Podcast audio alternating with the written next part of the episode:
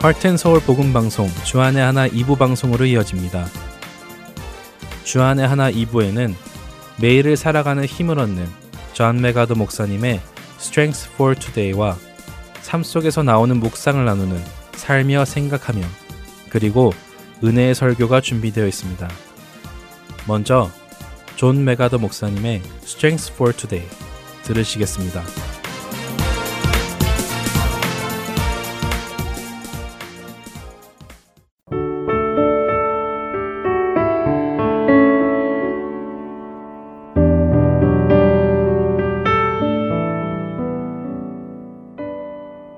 애청자 여러분 안녕하세요. 존 맥아더 목사님의 Strength for Today 진행의 송하영입니다. 예수님은 죽음에서 부활하셨습니다. 다시 살아나신 예수님의 부활이 우리에게 어떤 의미가 있을까요? 오늘 Strength for Today의 제목은 복음의 핵심 부활입니다.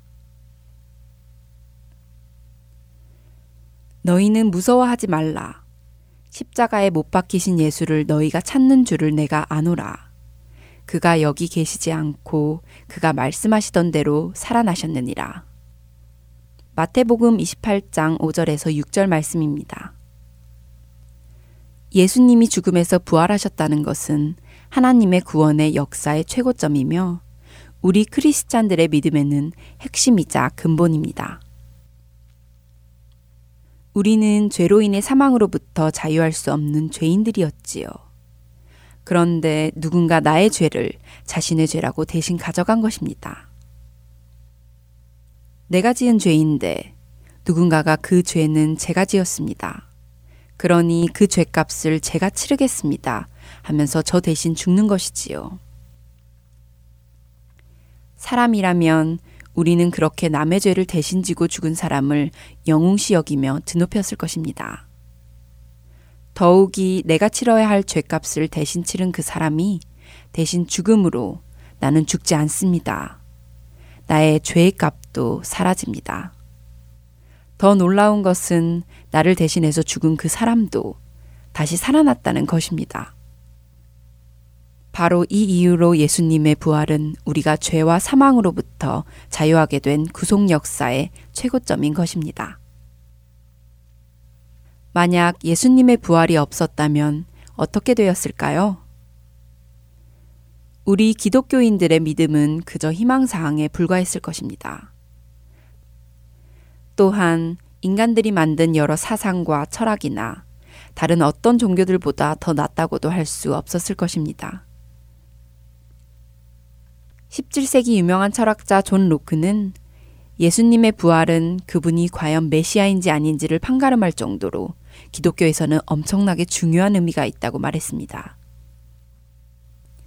맞습니다. 그분이 우리를 죄에서 그리고 죽음에서 구원해 주시는 메시아이기 때문에 그분의 부활은 우리에게 희망인 것입니다.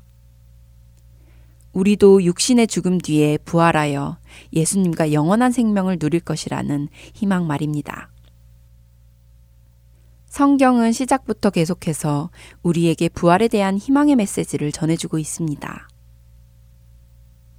우리 믿는 자들에게 육신의 죽음은 끝이 아니며 영생을 향한 여정인 것을 알려줍니다. 이 땅의 삶은 우리가 거쳐가는 하나의 관문 정도에 불과하지요.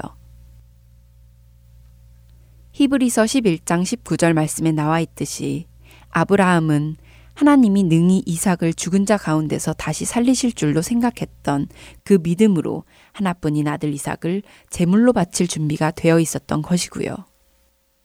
다니엘서 십이 장 이 절에서 하나님은 다니엘에게 우리 믿는 자들은 깨어나 영생을 받는 자들이라는 확신을 주시지요. 여러분들에게도 육신의 죽음 뒤에 부활과 영생이 있다는 소망이 있으신가요? 성경을 통해 그 소망을 확신하시나요? 부활은 제자들에게 자신의 고난과 죽음에 대해 가르쳤던 예수님의 핵심 가르침이기도 했습니다. 마가복음 팔 장 삼십일 절 말씀에 예수님께서는 인자가 많은 고난을 받고 장로들과 대제사장들과 서기관들에게 버림받으여 죽임을 당하고 사흘 만에 살아나야 할 것을 제자들에게 가르치셨지요. 이처럼 부활이 복음의 핵심이기에 마태를 비롯한 나머지 복음서의 저자들도 모두 일관되게 예수님의 부활의 역사를 그들의 기록에 남겼던 것입니다. 바울은 부활이 없이는 구원도 없다는 것을 잘 알고 있었습니다. 우리가 부활의 진리를 믿지 않고서는 구원을 받을 수 없다고 말합니다. 로마서 십 장 구 절에서 바울은 이렇게 말하지요. 네가 만일 내 입으로 예수를 주로 시인하며 또 하나님께서 그를 죽은 자 가운데서 살리신 것을 네 마음에 믿으면 구원을 받으리라. 이렇게 보면 바울을 비롯한 다른 사도들 또 초대교회의 모든 지도자들은 부활을 예수님 사역의 최고점이라고 계속해서 선포했던 것이 너무나 당연하게 느껴집니다. 그들은 부활의 중요성에 한껏 사로잡혀 부활을 가르치지 않고서는 견딜 수가 없었던 것이지요. 이처럼 계속해서 부활의 진리를 선포하며 사역했던 당시 사도들의 태도가 오늘날 우리들의 태도가 되어야 하지 않을까요? 예수께서 이르시되 나는 부활이요 생명이니 나를 믿는 자는 죽어도 살겠고 요한복음 십일 장 이십오 절에서 예수님께서 우리에게 직접 이렇게 말씀하셨지요. 믿는 우리에게는 부활의 소망이 있다고요. 부활의 진리를 허락하신 하나님께 감사하며 오늘 Strength for Today 마칩니다. 안녕히 계세요.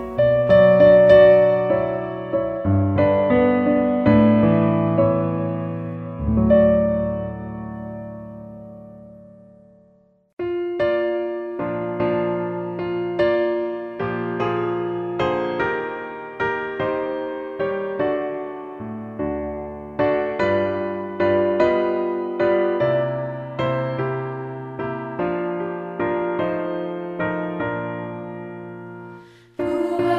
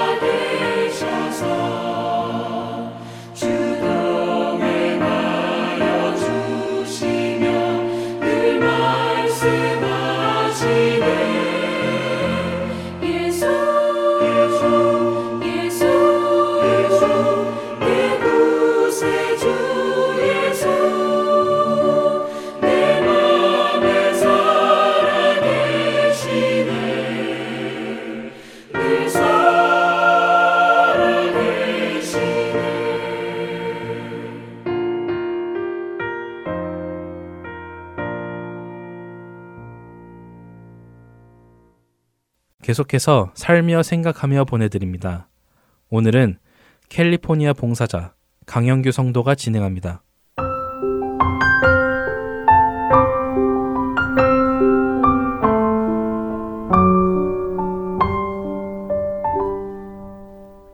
십여 년 전의 일입니다.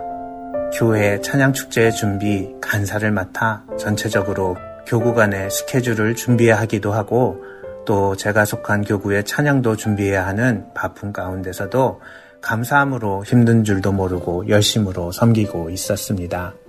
주일 밤에 저희 교구가 모여 찬양 연습을 하고 있었습니다. 그날따라 새신자들이 많은 자녀들을 데리고 오셨습니다. 어른들은 함께 모여 찬양 연습을 하고 아이들은 밖에서 뛰어놀고 있었습니다. 그런데 연습 중에 갑자기 바깥에서 쿵 소리와 함께 한 아이가 자지러지게 우는 소리가 들렸습니다. 그리고는 누군가 뛰어들어와서는 저를 향해 집사님, 집사님, 집사님 아들이 다쳤어요 라고 외치는 것이었습니다. 마침 찬양을 인도하고 있던 터라 걱정은 되었지만 한편으로는 별일 있겠나 싶었고 특히나 하나님께 찬양을 드리는 일을 하고 있는 이 상황에 하나님께서 다 지켜주시겠지 하는 마음으로 아이들이 다 그렇지요 뭐 괜찮을 겁니다 하고 아내에게 먼저 나가보도록 시키고는 찬양을 이어가려고 했습니다.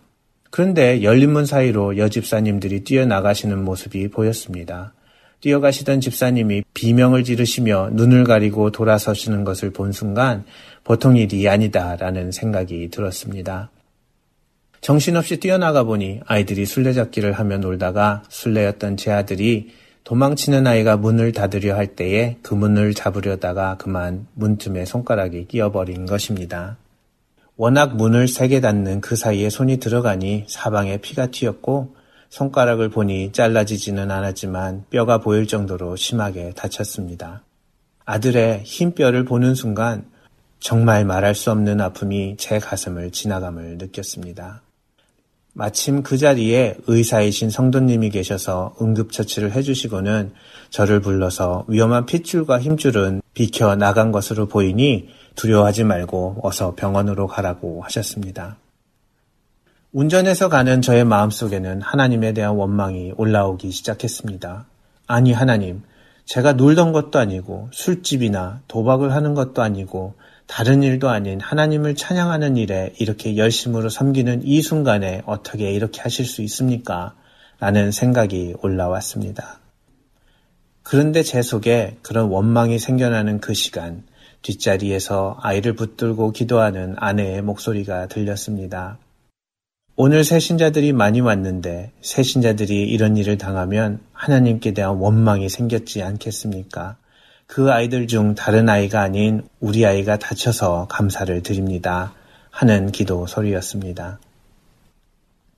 그때 십자가에 못 박히시는 예수님의 모습과 그것을 보고 계셔야 했던 하나님 아버지를 생각하게 되었습니다. 손가락 하나에 비길 수 없는 그 고통과 아픔을 보셔야 했던 하나님의 마음을 조금이나마 느끼게 되어 조금 전에 원망의 마음은 눈 녹듯이 사라져 버렸습니다. 그렇게 은혜를 부어주시면 일반적으로는 그 다음 일들이 순조롭게 진행되어야 아름다운 스토리이겠습니다마는 피를 흘리는 아들을 데리고 도착한 병원은 마침 유행하는 호흡기 질환으로 초만원이었습니다. 저는 최대한 힘든 얼굴로 접수를 하며 빠른 수술을 해주기를 애원하였습니다만 손가락을 한번 보아주고 돌아온 답은 지금 숨이 넘어가는 아이들이 가장 위급한 상황이니 기다리라는 답변이었습니다. 한 시간이 두 시간이 되고 두 시간이 네 시간이 되어갔습니다. 이미 지친 아이는 잠이 들어 버렸습니다. 간간히 보이는 이 알의 내부를 바라보며 오가는 의사 선생님들이 보일 때마다 그들이 혹시라도 이쪽을 바라보며 우리의 위급함을 알아채주기를 기도하며 문이 열릴 때마다 간절히 바라보았습니다. 네 시간은 여섯 시간이 되어가고 밤 열 시쯤 들어간 이 알에서 새벽 네 시까지 우리는 아무런 조치를 받지 못하고 지쳐가고 있었습니다. 중간중간에 가서 사정을 호소해 보아도 아직도 밀려 들어오는 호흡곤란한 아이들 때문에 기다려야 한다는 말밖에는 듣지 못했습니다. 새벽 다섯 시쯤이 되자 열리는 문 사이에 보이는 의사 선생님들의 축 처진 어깨가 보이기 시작했습니다. 그래도 그중 노련해 보이는 나이 많은 의사를 바라보며 하나님, 저 노련한 의사를 저에게 보내주세요 라고 기도하며 그 노련해 보이는 나이 많은 의사가 저희 쪽을 바라보기를 간절한 눈으로 바라보았습니다. 하지만 그런 간절한 기도도 무색하게 문은 닫혀버렸습니다. 상심한 저의 눈에 그동안 앉아서 접수를 하고 있던 스태프가 떠나고 아침 시프트를 맞아 새로운 스태프가 교대를 하는 것이 보였습니다. 그에게 달려가서 사정 얘기를 하며 생명이 위급하지는 않더라도 손가락에 피가 공급되지 않은 상태로 이렇게 오래 두면 살이 괴사하지 않겠냐며 여덟 시간이나 방치되어 있었음을 강력히 주장해 보았습니다. 새로운 스태프는 아이에게로 뛰어와서 손가락을 보더니 얼굴이 사색이 되어 뛰어갔습니다. 그리고는 바로 간호사들이 나와 저희를 수술실로 안내해 주었습니다. 수술실 밖에서 기다리며 밖을 바라보니 제가 그렇게 바라보아 주기를 기다리던 노련해 보이던 의사 선생님이 지친 어깨로 퇴근하는 모습이 보였습니다. 동시에 그 문을 통해 이제 막 출근을 하는 젊은 의사 둘이 들어오는 것이 보였지요. 그리고 그 젊은 두 명의 의사들은 곧장 저희 방으로 들어와서는 아이의 손가락을 살피어 주었습니다. 손가락을 봉합하는 시술을 해야 하는데 보기에는 별것 아닐 수 있지만 안쪽에서부터 끊어진 티슈를 찾아 봉합하고 그 후에 바깥쪽 살을 봉합할 것이며 이백 바늘 정도를 꼬매야 한다며 수면수술 동의서에 사인을 하라고 하였습니다. 바로 사인을 하고 수술을 시작하였습니다. 어린이 이알이라 그런지 부모들이 그 자리에 있으라고 해서 수술 진행 상황을 볼 수 있었습니다. 젊은 의사 둘이서 한 사람의 여의사는 작은 손으로 끊어진 티슈를 찾아주면 다른 의사가 봉합하기 시작했습니다. 그리고는 끝나지 않을 것만 같던 그 수술은 끝이 났습니다. 창세기 사십 장에서 억울하게 옥에 갇혀있던 요셉이 자신의 억울한 사정을 풀어달라고 좋은 꿈을 꾼 술 맡은 관원장에게 사정하던 모습이 떠오릅니다. 창세기 사십 장 십사 절입니다. 당신이 잘 되시거든 나를 생각하고 내게 은혜를 베풀어서 내 사정을 바로에게 아뢰어 이 집에서 나를 건져 주소서. 이 아래 문이 열릴 때마다 보이던 노련해 보이던 의사는 어쩌면 저에게 술 맡은 관원장이었음을 깨닫습니다. 하나님의 계획 속에는 밤새 일하며 지쳐버린 그 의사가 아니라 밤새 잘 쉬고 조그만 아이의 손가락에 끊어진 티슈들을 잘 찾아내어 이어줄 수 있는 젊은 두 의사를 준비하고 계셨음을 생각해 봅니다. 그리고 그들이 충분한 휴식을 하고 와서 맑은 정신으로 수술을 해야 했기에 여덟 시간의 기다림이 있어야 했음을 생각하게 됩니다. 술 맡은 관원장은 복직이 되고서는 요셉을 완전히 잊어버립니다. 요셉은 만 이 년의 시간을 감옥에서 기다려야만 했습니다. 그 시간은 바로가 꿈을 꾸어야 하는 기다림의 시간이었고 술 맡은 관원장이 자신의 억울함을 풀어줄 사람이 아니라 하나님께서 뜻이 있어서 이를 이루실 준비를 하시는 것임을 깨닫는 시간이었습니다. 요즘 들어 다시 하나님 앞에 저는 하나님의 계획과 시간이 아닌 나의 시간과 계획에 맞게 해주셔야 한다고 외치는 저를 발견합니다. 그런 저를 예전의 사건을 통해 다시 한번 하나님의 계획과 인도하심을 온전히 바라고 기다릴 수 있기를 바라시는 하나님의 음성으로 듣습니다. 이제 무엇보다도 하나님께서 이렇게 해주시라 저렇게 해주시라고 감히 명령하는 그 자리에서 내려오기를 오늘 기도합니다.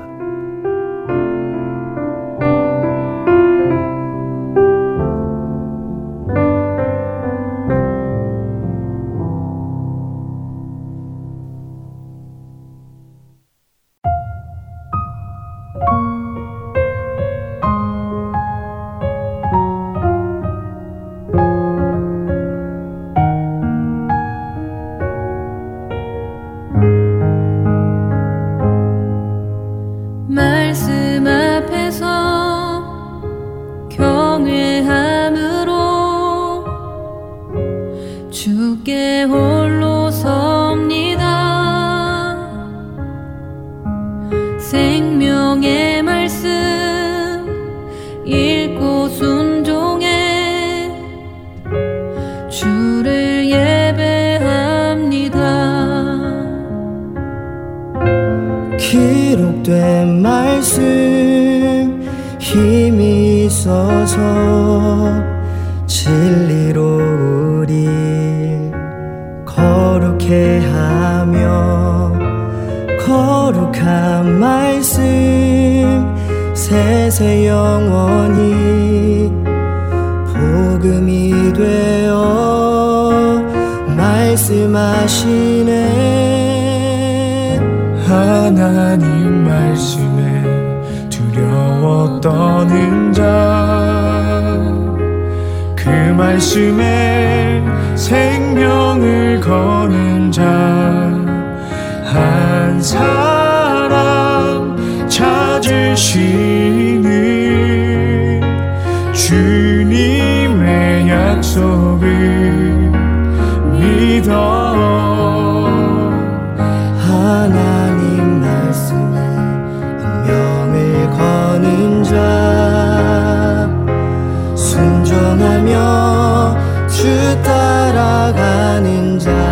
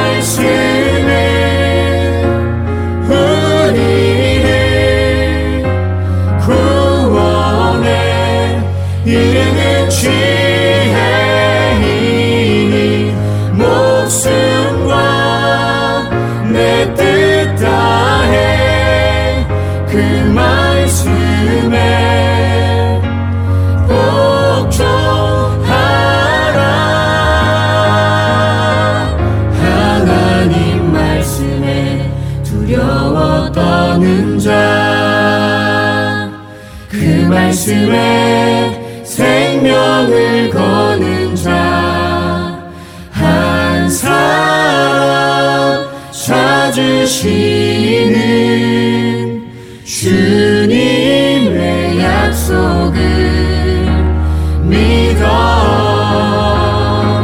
하나님 말씀에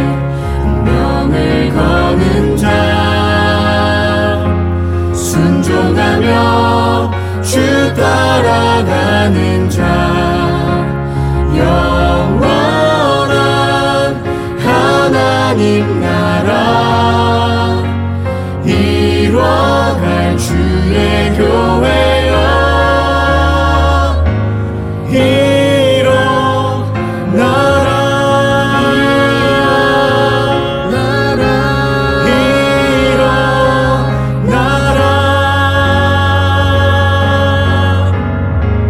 일어나라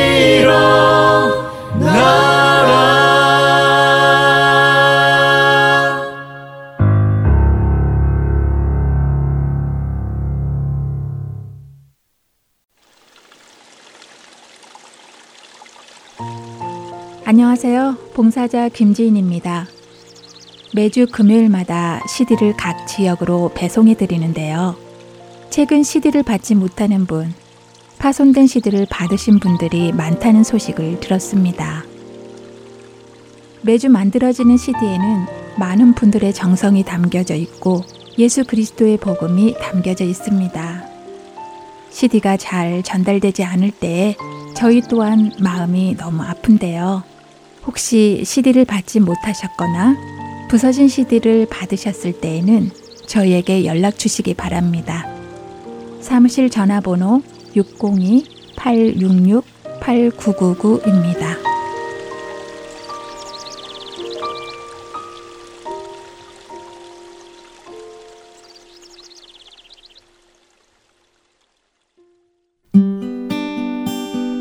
기쁜 소식 사랑으로 땅끝까지 전하는 아랜송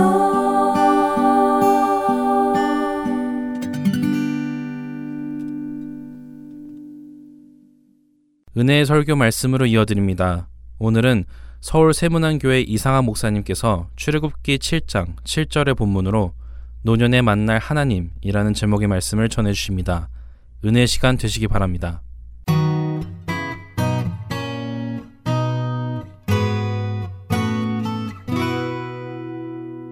하나님께서 오늘 우리에게 주시는 말씀은 출애굽기 칠 장 칠 절 말씀입니다. 그들이 바로에게 말할 때 모세는 팔십 세였고 아론은 팔십삼 세였더라. 아멘.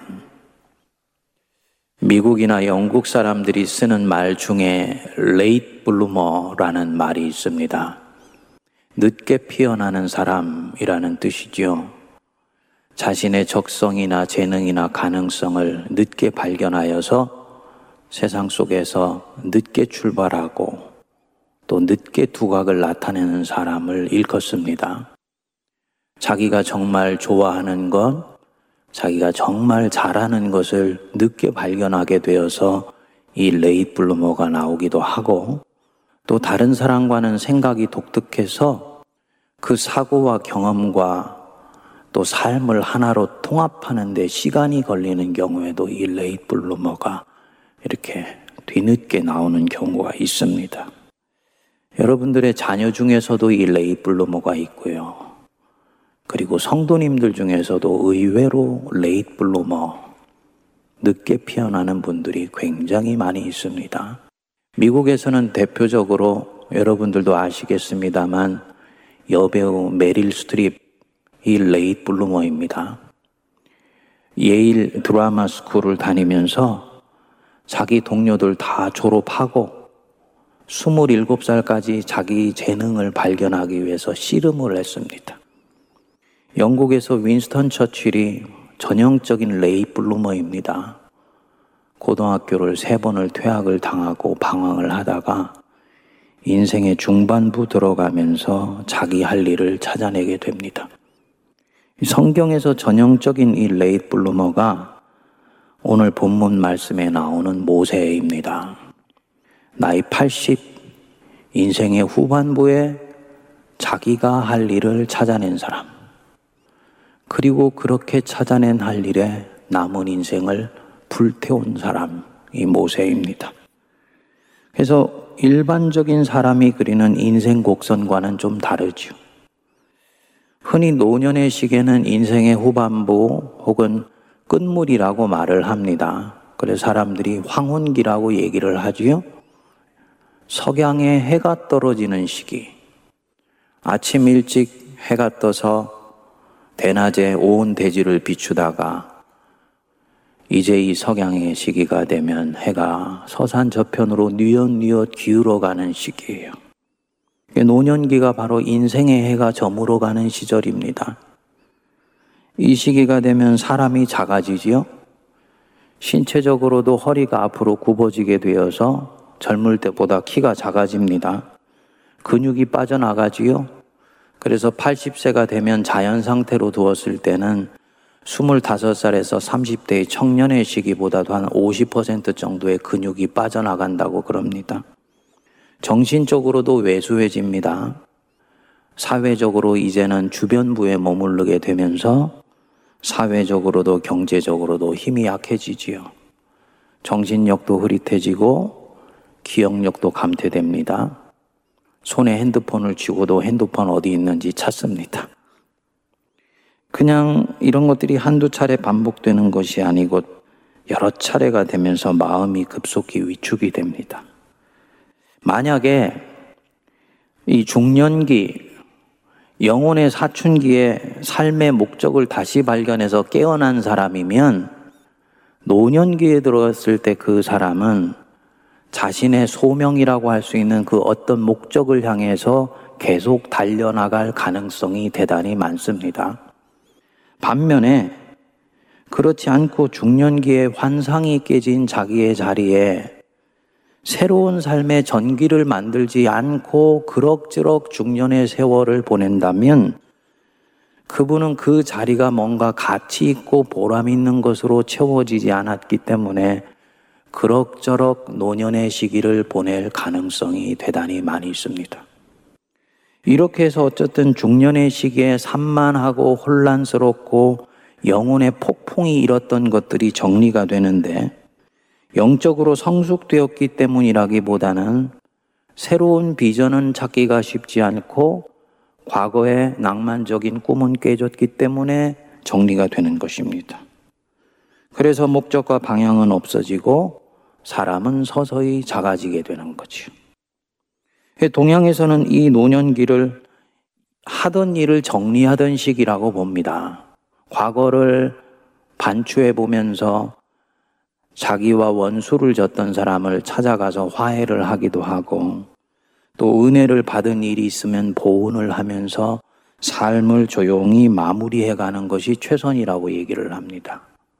정리하면 청년기가 삶의 준비기고 그리고 장년기와 중년기가 아주 왕성한 활동기라면 이 노년의 시기는 마무리하는 단계로 보는 것입니다. 등산으로 치면 숨가쁘게 산을 올라갔다가 이제는 내려와서 안거에 들어가서 편안히 쉬는 바로 그런 시기로 보는 것입니다. 하지만 이러한 인생관은 기독교적인 인생관은 아니에요. 의외로 한국 기독교인들 중에는 이런 인생관을 가지고 있는 분들이 많습니다만 그것은 불교적인 인생관이고 노자, 장자의 중국의 인생관이지 기독교 인생관은 아닙니다. 기독교의 인생관은 믿음의 눈으로 자기 인생을 보는 거잖아요. 하나님의 눈으로 내 인생을 바라보는 거잖아요.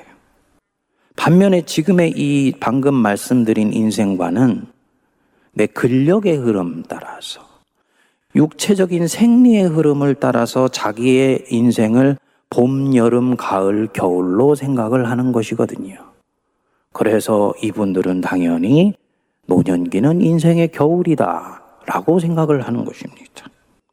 오늘 본문 말씀의 출애굽기 칠 장 칠 절에 보면 이렇게 말씀을 하지요.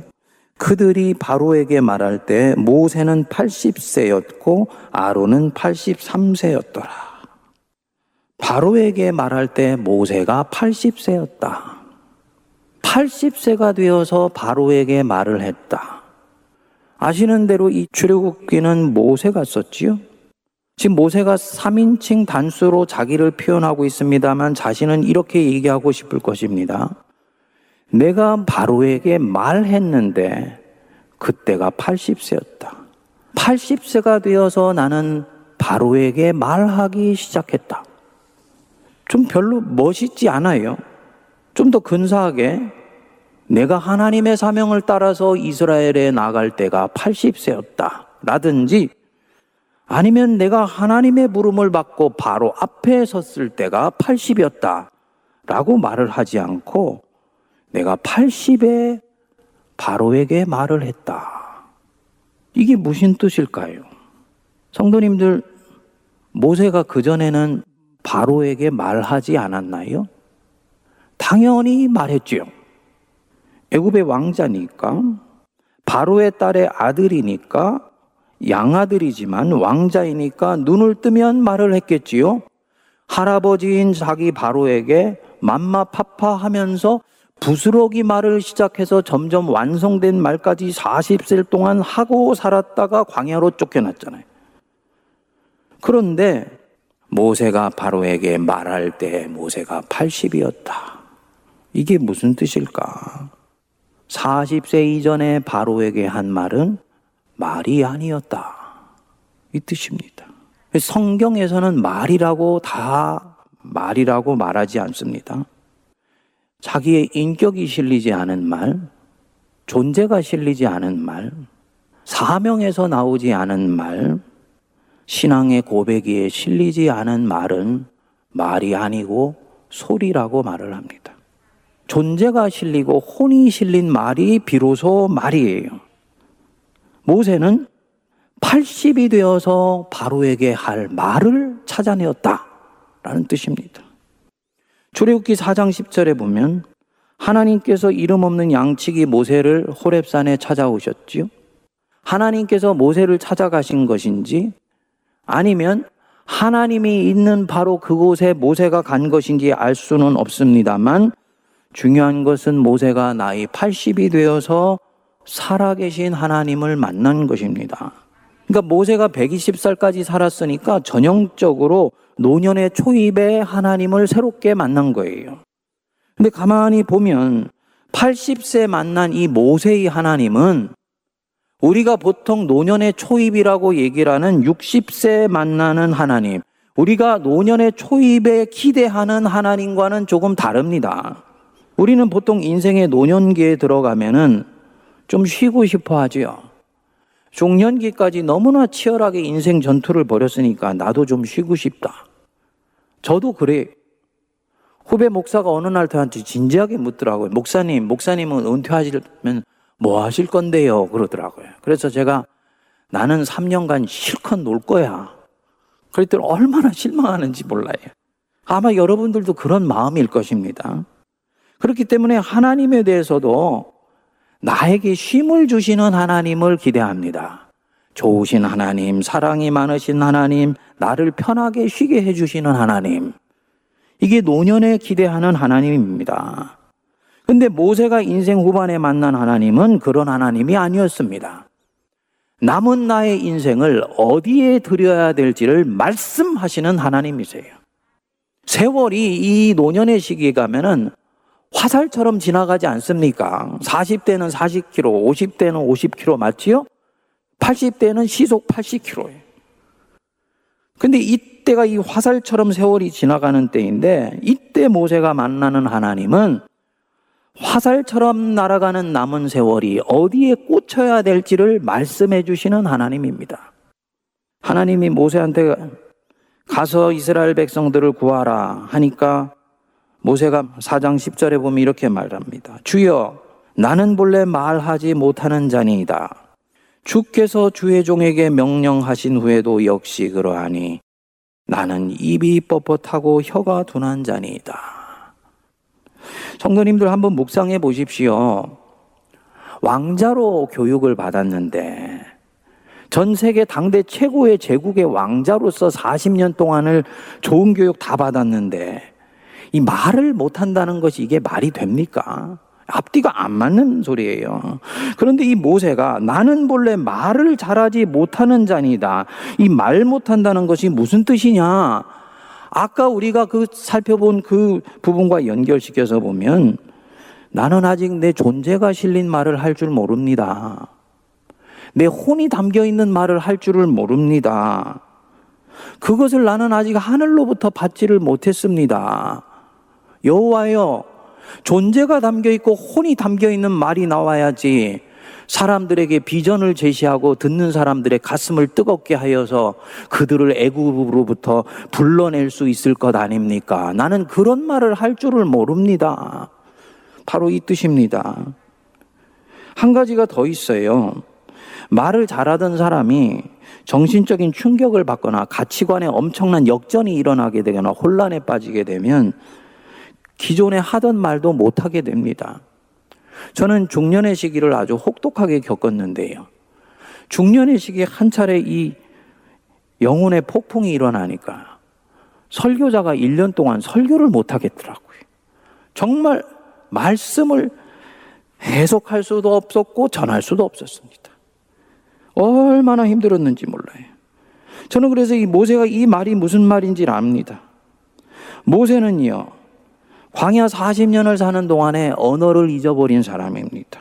그럴 수밖에 없었죠. 처음 사십 년 모세의 이 청년기, 자기가 엄청 잘난 줄 아는 사람이라 생각하고 살았지요.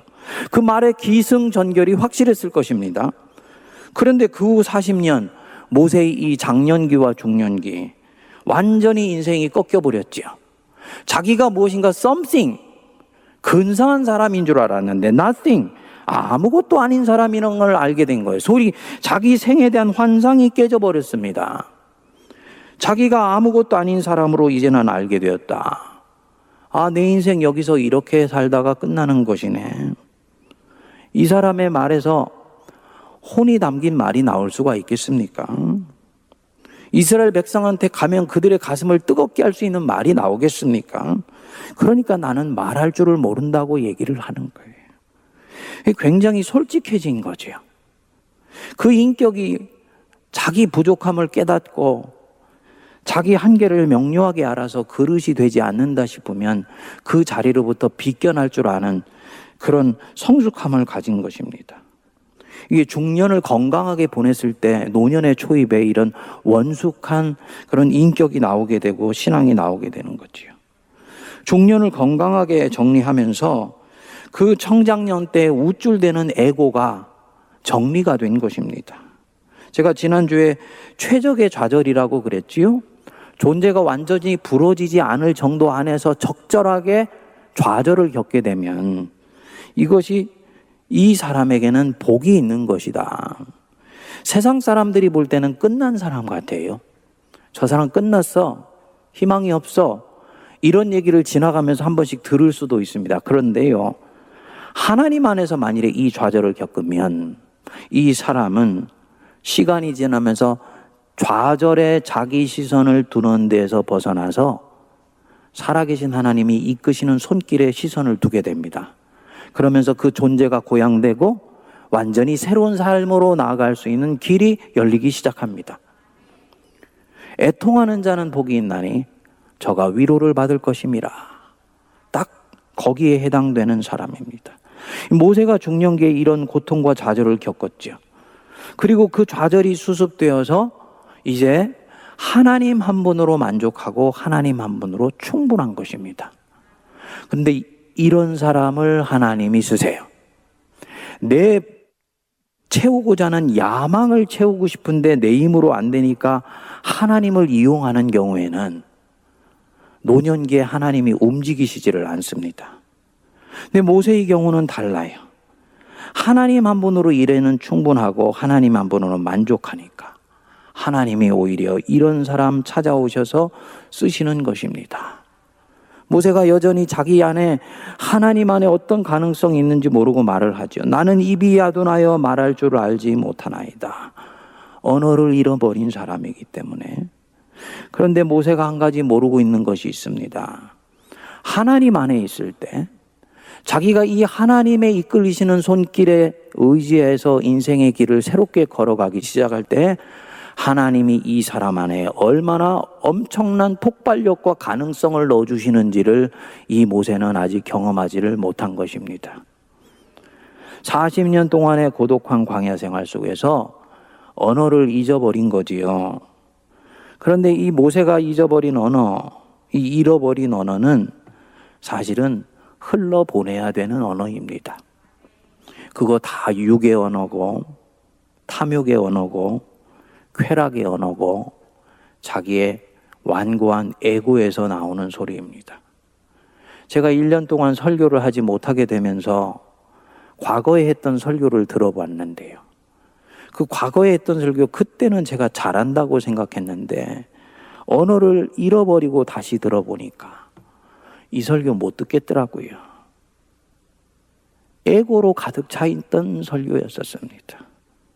하나님이 그 뒤에 다시 빚어주셨지요. 그러니까 이런 것이라면 이거는 잊어버려야 되는 거고 세월 속에 떠나보내야 되는 것입니다.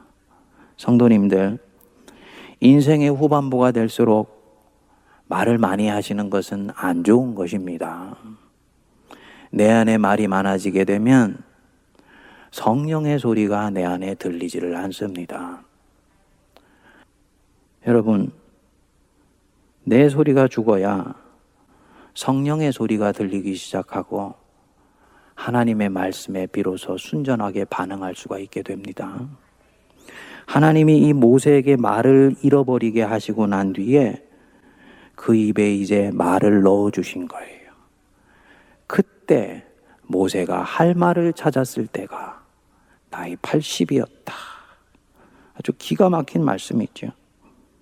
팔십 세 하나님 없는 사람들은 기력이 쇠해서 말을 잃어버려가는 때 하나님의 사람 모세는 인생 노년에 할 말을 찾아내었다. 이 바로가 누구냐? 그냥 한 인간 바로가 아니지요. 애굽이면 당대 최고의 제국이고 바로는 곧 세상이고 신과 같은 존재예요. 팔십에 바로에게 할 말을 찾아냈다. 이 말은 팔십이 되어서 세상에 자기가 외칠 소리를 찾아냈다는 것입니다. 그러니까 하나님 없는 눈으로 보면 인생의 황혼기인데 팔십에 대해서 하나님 안에서 세상에 대고 내가 외칠 사명의 소리를 찾아낸 것입니다. 모세의 인생이 여기서부터 꽃피기 시작하는 것입니다. 그 인생이 레이트 블루머, 만개하는 거지요. 처음에 사십 년 자기가 대단히 중요한 사람이라고 착각하며 애고에서 나온 말을 다 발설하며 살았던 때, 그것은 말이 아니야.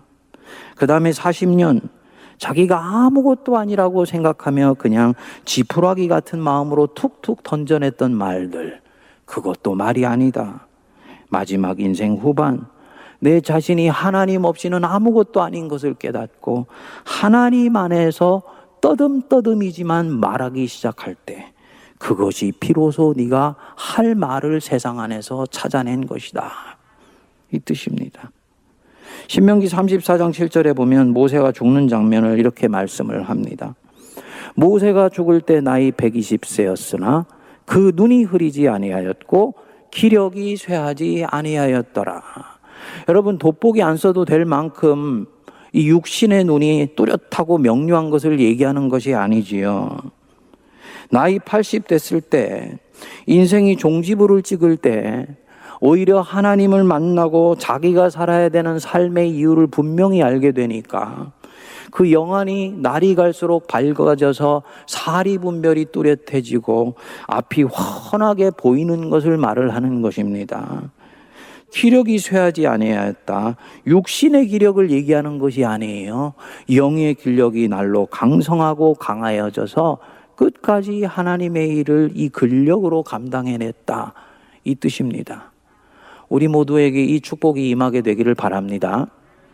모세 한 사람의 얘기가 아니고 이런 시간 감각을 갖고 사는 사람들, 이 사람들이 하나님의 사람들입니다. 하나님이 이끄시는 삶의 궤적을 쫓아가는 사람들이에요. 사실 오늘 노년에 만날 하나님을 설교 속에서 기대하시면서 등산에서 내려와서 이제 안가에서 편안히 쉬는 나를 위로하고 격려해주고 세워주는 말씀을 기대했던 분들은 굉장히 당혹스러울 것입니다. 그런데 거듭 말씀을 드리지만 그것은 불교의 하나님이고 노자와 장자의 인생관이지 기독교의 인생관은 아니에요. 기독교의 인생관은 등산에서 올라갔다 내려와 쉬는 것이 노년의 시기라고 보지 않습니다. 하나님의 사람들은 마지막까지 오메가 포인트를 향해 끝까지 달려가는 사람들입니다. 기독교 시경은 곡선이 아니고 직선인 것입니다. 처음부터 끝까지 일관되게 자기의 삶을 성령 안에서 밀어붙이는 사람들입니다. 근력이 얼마나 남아있느냐 남아있지 않느냐, 그것은 주님의 몫이에요. 내가 할 일은 무엇입니까? 이끄시는 성령의 걸음에 신실하게 반응하는 것입니다. 제가 전에 섬겼던 교회에 성도님 한 분이 계셨는데 필리핀 선교사로 지원을 하셨습니다. 교회 집사로 섬기시다가 장애인 부서를 섬기게 되어서 이 사역을 감당하면서 필리핀에 몇 차례 단기 선교를 다녀오시게 되었어요. 그러던 중에 필리핀 지역에 있는 한 낙후된 지역에 아이들과 장애인들에게 복음을 전하고 나서 이들에게 가야 되겠다는 강한 열망을 품게 된 것입니다. 그래서 이천십이 년에 모든 것을 정리하고 필리핀 선교에 인생을 드리겠다고 투신을 했습니다. 그때 남자 집사님의 나이가 육십칠 세, 여자 집사님의 나이가 육십일 세였어요. 그로부터 구 년이 지났는데 지금까지 필리핀에서 고아원을 운영하시면서 계속 사명을 감당하시고 계세요. 젊은 사람이 들어가도 쉽지 않은 사역을 육십칠 세 인생의 노년에 시작한다. 쉽지 않은 결정이지요. 앞으로도 많은 난관이 기다리고 있겠지요. 하지만 인생의 노년에 마지막으로 내 인생을 어떻게 드려야 될지를 찾아낸 사람, 저는 그 사람 복이 있는 사람이고 성공한 인생이라고 믿습니다.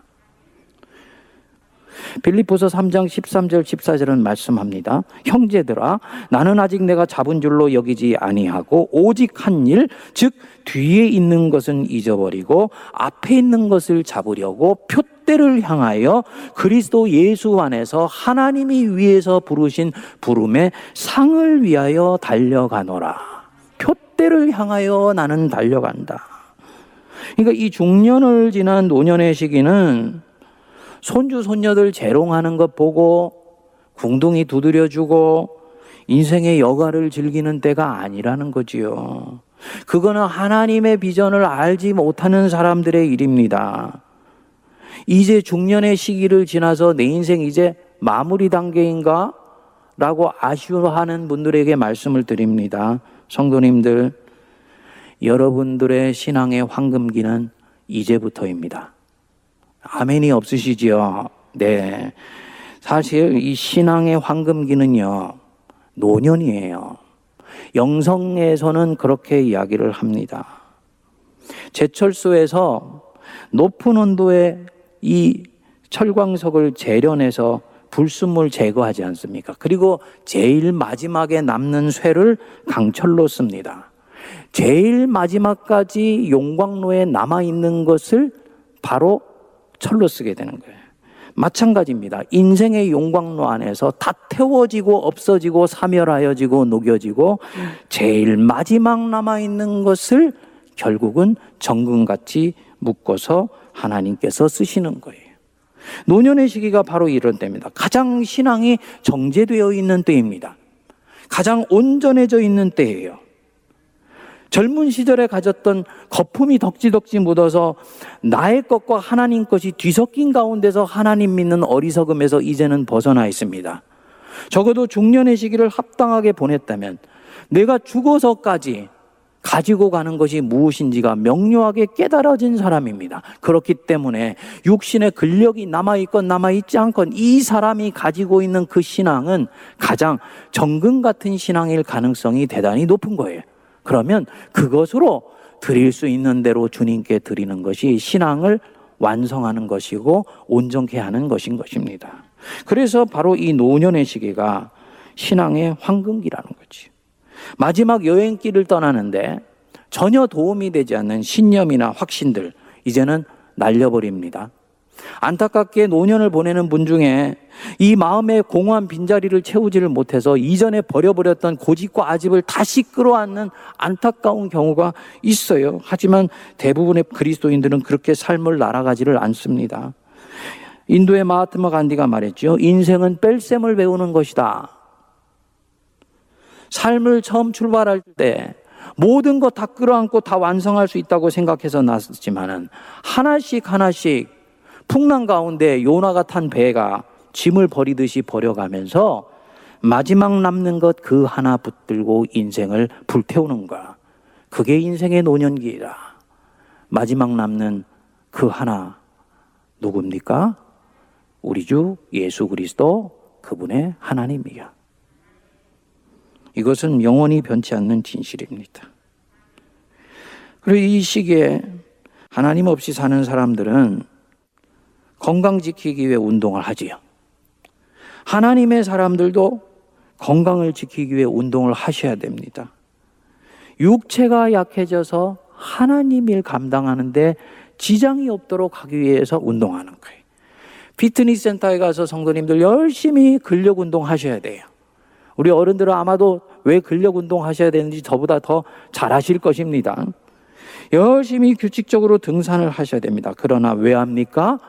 건강을 우상 삼기 위해서가 아니라 내 코끝에 호흡이 멈추는 날까지 내게 있는 이 영혼의 근력, 육의 근력 주님 위해서 드리기 원합니다 하는 마음으로 바로 이 운동하는 겁니다. 여태까지 받은 하나님의 은혜, 이런 경우에는 마지막일지도 모르는 그 어떤 단기 선교 여행을 통해서 드리는 것도 좋아요. 무엇을 어떻게 하느냐와 상관없이 하나님은 우리 인생이 후반부가 되어서도 얼마든지 우리가 찾아서 할 수 있는 선한 사역을 남겨두셨다는 것입니다. 미국에 가보면요, 이 육십 대가 넘어서 고아원이나 사회봉사센터에 은퇴해서 자원봉사하는 분들이 너무너무나 많아요. 비타민을 아주 통으로 먹어가면서 그렇게 일을 합니다. 아, 월급 받는 것도 아닌데 왜 그렇게 열심히 하세요? 그럼 내 인생을 새롭게 이렇게 사는 것이 곧 내가 원하는 것입니다. 얘기하는 것을 들으면은 삶을 멋지게 살 줄 아는 분이라고 저는 봅니다. 물론 말처럼 쉽지 않죠.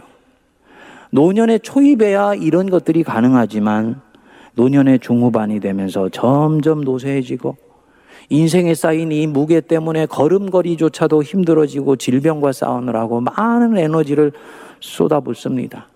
그래서 목회를 하다 보니까 숨이 넘어가시기 전에 마지막 삼 년이 성도들이 얼마나 고통을 겪는지를 몰라요. 질문이 나오더라고요. 왜 하나님이 죄의 권세로부터 노인받은 자기 백성을 노년의 질병으로부터는 자유롭게 해주시지 않을까? 저는 창조주 하나님이 자기 백성을 질병에서 거두시지 않는 데는 이유가 있다고 봅니다. 뭐냐?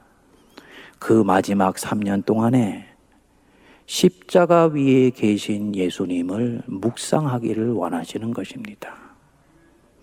그 십자가에서의 어두운 밤을 자기 육신의 질고를 지고 함께 묵상을 하면서 나도 주님과 함께 마지막으로 십자가에 머무르는 때예요. 그리고 바로 그 십자가의 고난이 끝나면 숨을 거두고 부활의 영광에 이르는 것이지요.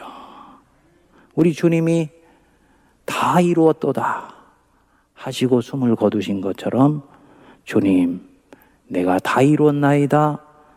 내 믿음을 이 어둠 속에서도 지켰나이다 하고 주님께 기도하고 천국으로 들어가는 것입니다.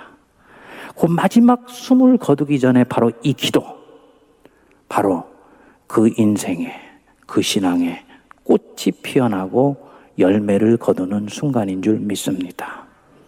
사람들이 볼 때는 크고 놀랍지 않은 것일지 몰라도 육신이 쇠잔하고 영혼의 숨도 쉬기 힘든 바로 그때 영혼의 외마디 소리를 주님 앞에 오롯이 순절히 간절하게 올려드리는 바로 그것을 통해서 이 사람의 신앙은 완성되는 것입니다.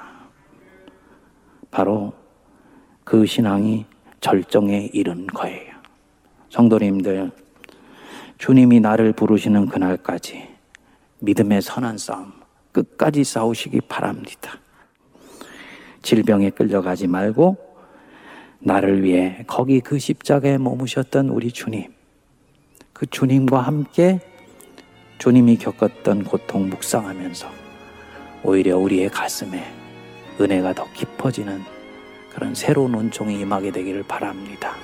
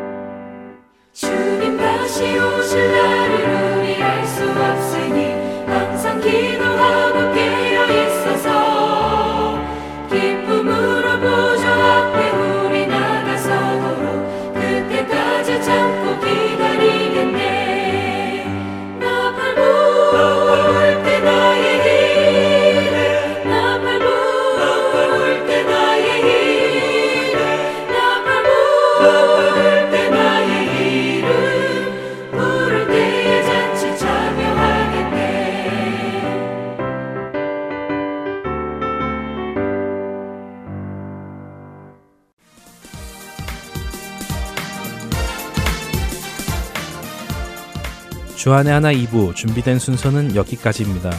계속해서 주안의 하나 삼 부로 이어집니다. 주님의 말씀을 더 알아가는 시간 되시길 소망합니다. 안녕히 계세요.